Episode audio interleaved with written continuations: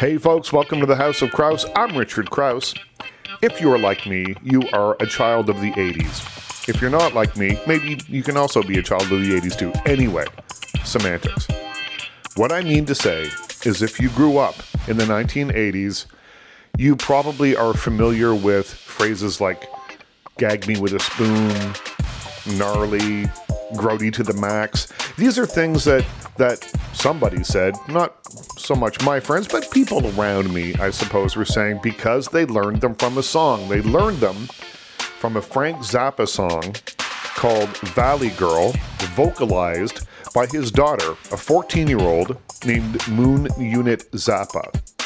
Now, Moon Unit has gone on to do many things, including dropping the unit part of her name. She's written books, she's an actor, she's a sometimes musician. She's also out right now talking about a movie, a documentary about her father's life called Eat That Question Frank Zappa in his own words. Now, this is an interesting film because it cuts away all the talking heads, all the usual things that we're used to seeing in documentaries. There are no ex drummers talking about what a taskmaster Frank Zappa was. There's no interviews with his wife, Gail, or his family, his four kids. Ahmet Moon Unit, Dweezil, and there's another one, Diva.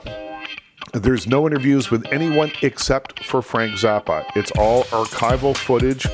It's an interesting look at a man who was a bit of a contradiction, I think. He was a very serious musician who had uh, an occasionally less than serious presentation about himself.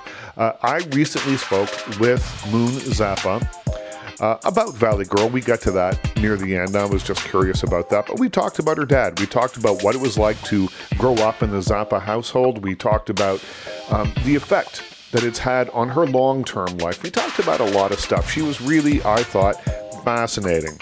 Uh, we also talked about Eat That Question, Frank Zappa in his own words. She likes it, by the way.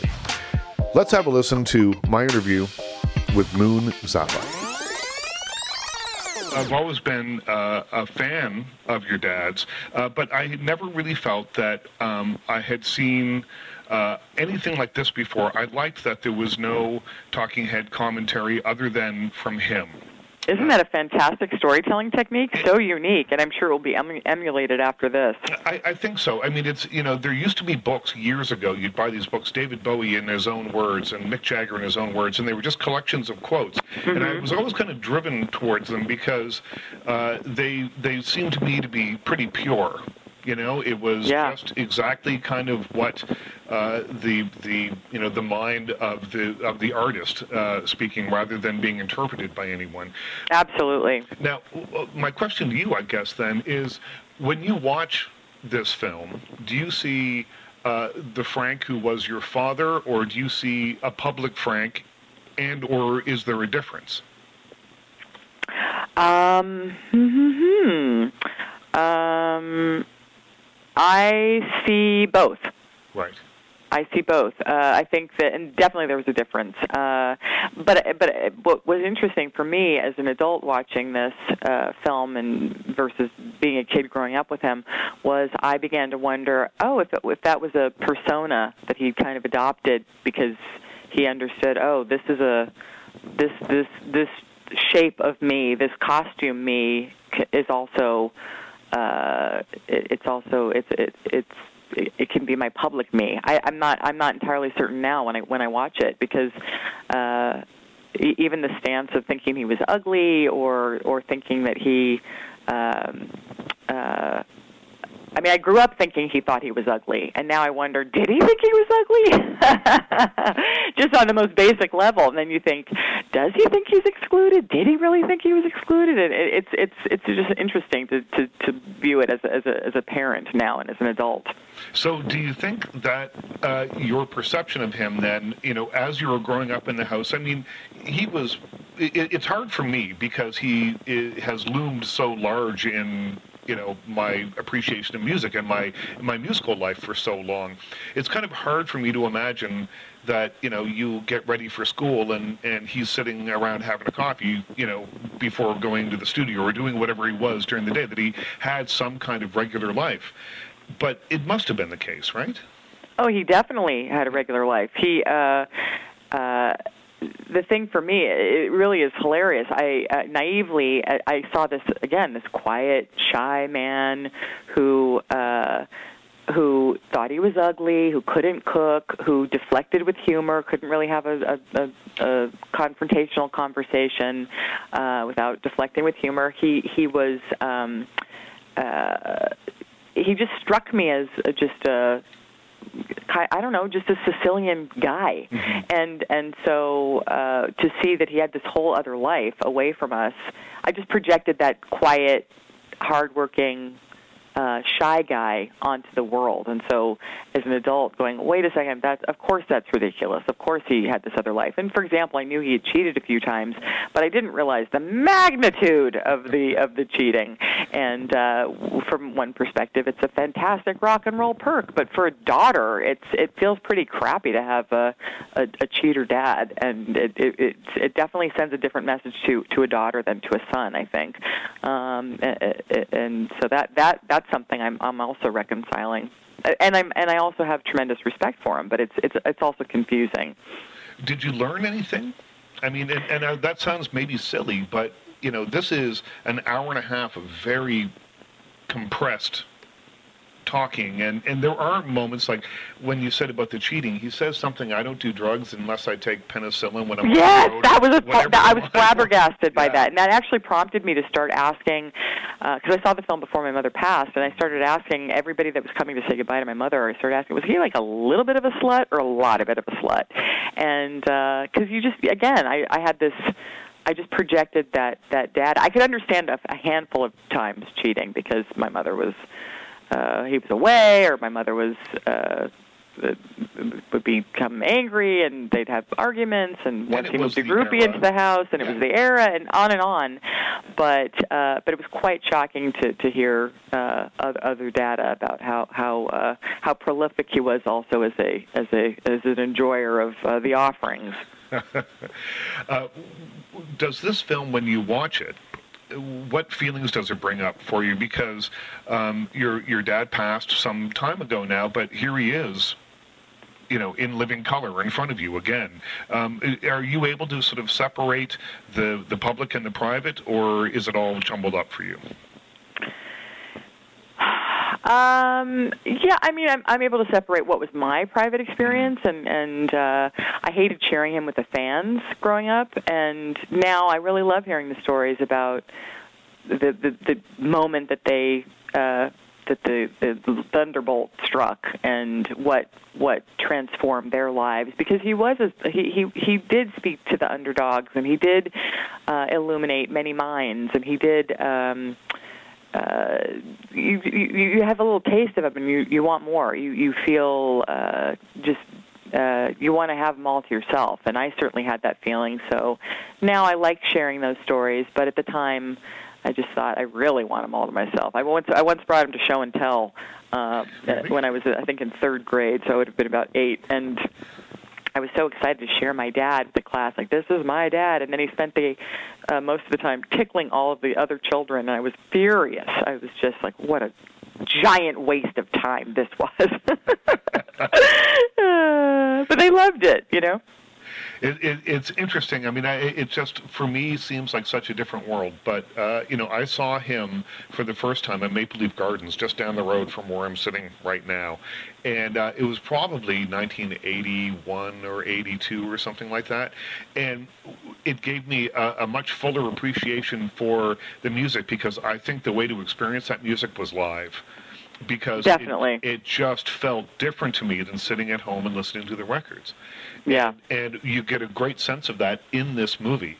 Um, I like that this movie focuses by and large. I mean, there are a number of the of the songs that kind of everybody knows in their Bobby Brown and things like that. But there's a lot of the more avant-garde stuff in here, and it's beautiful and it's really lovely to see the look on his face near the end of the film as he's listening to this ensemble playing uh, this piece of music that he's written, and the look in his film says, or on his face says more, I think, than almost all the conversation that has come before it about his love of music.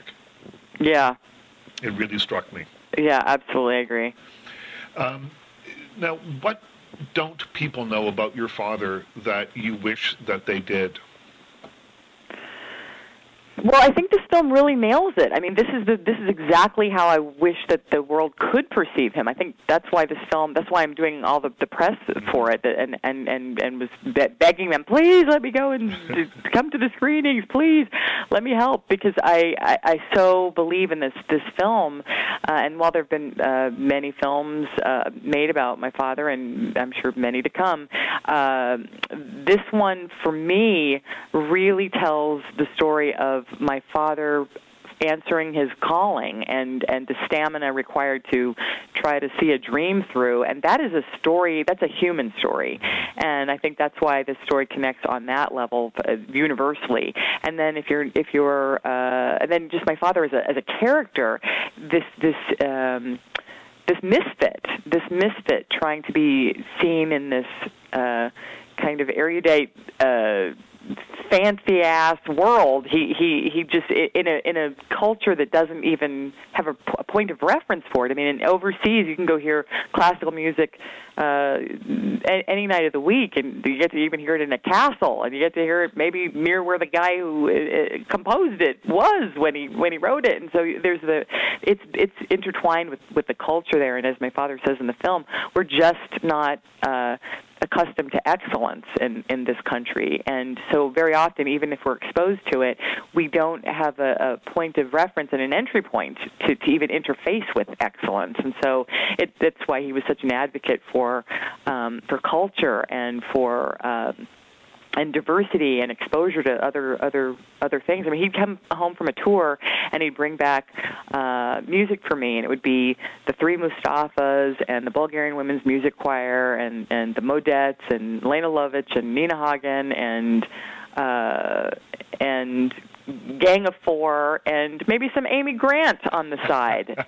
so he he was just. Uh, he was just interested in in everyone and everything. And I remember another time he he uh, he sat down with me and uh, he he showed me a, a porno film called uh, Fatliners. Flatliners had just come out, and they somebody had decided this what that's a pretty good title, but we we we think we can do better. Right. Fatliners, and my father was just watching this uh, as a kind of uh, uh, cultural anthropologist saying, "Can you believe we share a planet with these people?" And and so because uh, you know from one perspective you can say, "Who sits down and watches porn with their dad?" But this is this is I I was uh, I had uh, the awareness of of how wrong that was and how oh so right it was because this is this is a satirist saying good God, this planet is a spinning toilet, and and we get to we have front row seats any day of the week. So do you think that you have adopted that kind of outlook? I know I have. Yeah. I, I mean, I, I'm I'm just. I think I'm a lot more tolerant of a lot more stuff. J- just just by by having grown up with somebody who um, just made the space to respect other people, uh, just as they were, to accept them just as they were. Uh, that was certainly the, the it seemed to be the, the aim of, of the, the culture of my home, but uh, I, I think my father uh, really achieved that, and I, that's something that I, I really admired. It's interesting. You you described him as a quiet and shy man, and then you just use the word respectful. And it's I, I really liked in these interviews, even when the going gets kind of combative sometimes in some of the interviews, particularly uh, in some of the older ones, the black Yeah. and white ones, there's one where they literally to his face introduce him as like this filthy, dirty Oh. hippie for whatever it was. Absolutely unacceptable. But uh, he doesn't rankle at it. Mm-mm. He he continues on, and even when he's uh, in front of the, the Senate congressional hearings, uh, the, the the congressperson says something like, "What kind of toys do your children play? And he, uh, does your wife buy them, or do you buy them?" Whatever the line of questioning was, and then he says, "Well, come on over to the house and look for yourself." There's no con- combativeness. He's probably the smartest guy in the room. He knows Yeah. it, and and and he was willing to let them speak, and it was all very respectful. And for such an iconoclast as he was, I found that a really sort of interesting look at him as well. That absolutely is the dad I grew up with, for sure. He never raised his voice, in, in very sharp contrast to my tyrannical mother. But she, the one thing I can say about my mother is she had, uh, she she had a, a kind of devotion to him that uh, that uh, I found pretty pretty amazing. Well, a difficult life, probably. Yeah. And, mm-hmm. and I just say, you know, there's four kids. He's probably away all the time, and when he's there, he's in the studio. It's it, my perception of it is, anyway, uh, a great deal of the time, and that's rough. I think. Definitely. I mean, I, what gave me empathy for my mom was uh, her her struggle of of having this man that that. Uh, he had other interests elsewhere and he was gone a lot of the time. And so i i as as barky as she was i just kept saying well she's got it she's got it tough. And and so uh it, it was definitely uh it was turbulent at home but uh when he wasn't there. And uh so it was it was it was an interesting an interesting time It, it, I think it would have been an interesting time to grow up uh, in the sort of you know late 70s and early 80s in Los Angeles with a, famous parent. It seems, I think, probably um, different than it would be now. Well, the difference too of, of having this famous parent is is that he he was a Sicilian patriarchal parent. It, it, he so I didn't I didn't have boyfriends until I moved out of the house and um, and uh they they I remember my mother said if you want to smoke or drink you have to do it in the house but it's expensive and uh and so it was not interesting to me so rebellion in my home would have been joining the military or or becoming a republican or uh becoming a, a christian it, it would have been uh, because what do you do if there's no if there are no boundaries, no edges? Do you know what I mean? So it's it's It, it, was that good or bad for you? Do you think? for I, for me, I would say I I did not enjoy that. I I I, I longed for structure. When I saw John Hughes films, I was I was just like, wait, people sit at a dinner table. Wait, people say sorry. Wait, I, I just it, the whole thing was just absolutely fascinating. Even to this day, when I see somebody with a like a sweater draped over their shoulders or a, a loafer and an exposed ankle, I'm just like that is so exotic. It's different strokes for different folks. exactly. no, I think I think if I'd grown up in the repression my father encountered, I might also have have uh, uh, put two rocket boosters on my back. But growing up with that much uh, um, stimulus, I I was like, what blinders? There, there are the hats. They wear turtleneck bathing suits. What's happening? It was just too much. You just you want to just like, is there a pause button? Can you slow it down? It was like fastball pitches every single minute. Well, it, it, it must teach you something. I can be difficult, but it must teach you something. Yes, I'm sure I have leadership skills that are Right. hideously underutilized at the moment. So, Um, Valley Girl was an enormous hit. yeah. Um, how did that come about? well, from the, the the story is, I wanted to work with my dad, and the only reason why I wanted to work with him is because I wanted to spend time with him, and I I, I figured that that's where he spent all his time. So if we worked together, uh, then. Uh, I would get to spend some time with him. So I, I wrote a note. I slid it under the door. Said let's let's let's work together. He woke me up on a school night. Not my favorite time to work, but you got to take it as it comes. And uh, and so I, I got to um, spend some quality time with my dad for a few hours, making him laugh. And he'd give me a, a kind of improvised prompt, and I would. I'd, I'd spin off on that idea, and then he edited this thing together. That was just silly because that voice made him laugh, and um, and then all of a sudden it was on an album. He went away on tour, and then I had instant popularity at a time when I had cystic acne, and I was like, "This is the worst possible timing for such things."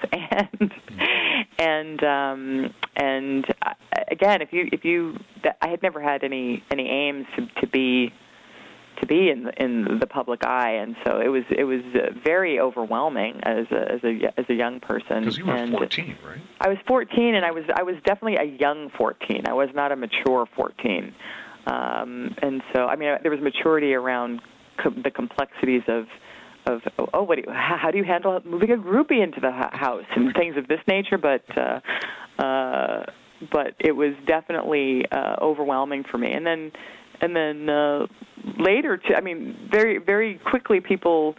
I was I was almost perceived as a flash in the pan uh, at home, and and people were uh, not very kind. Uh, there was I had a taste of bullying immediately, and it was it was it was it was definitely difficult. And it was I think my father was very frustrated that that song of all the songs he'd ever written up to that point was the FM radio launch. It was it was uh, uh, a very strange time indeed.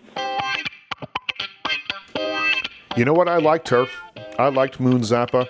Interesting to hear about getting quite famous when you're too young to handle it.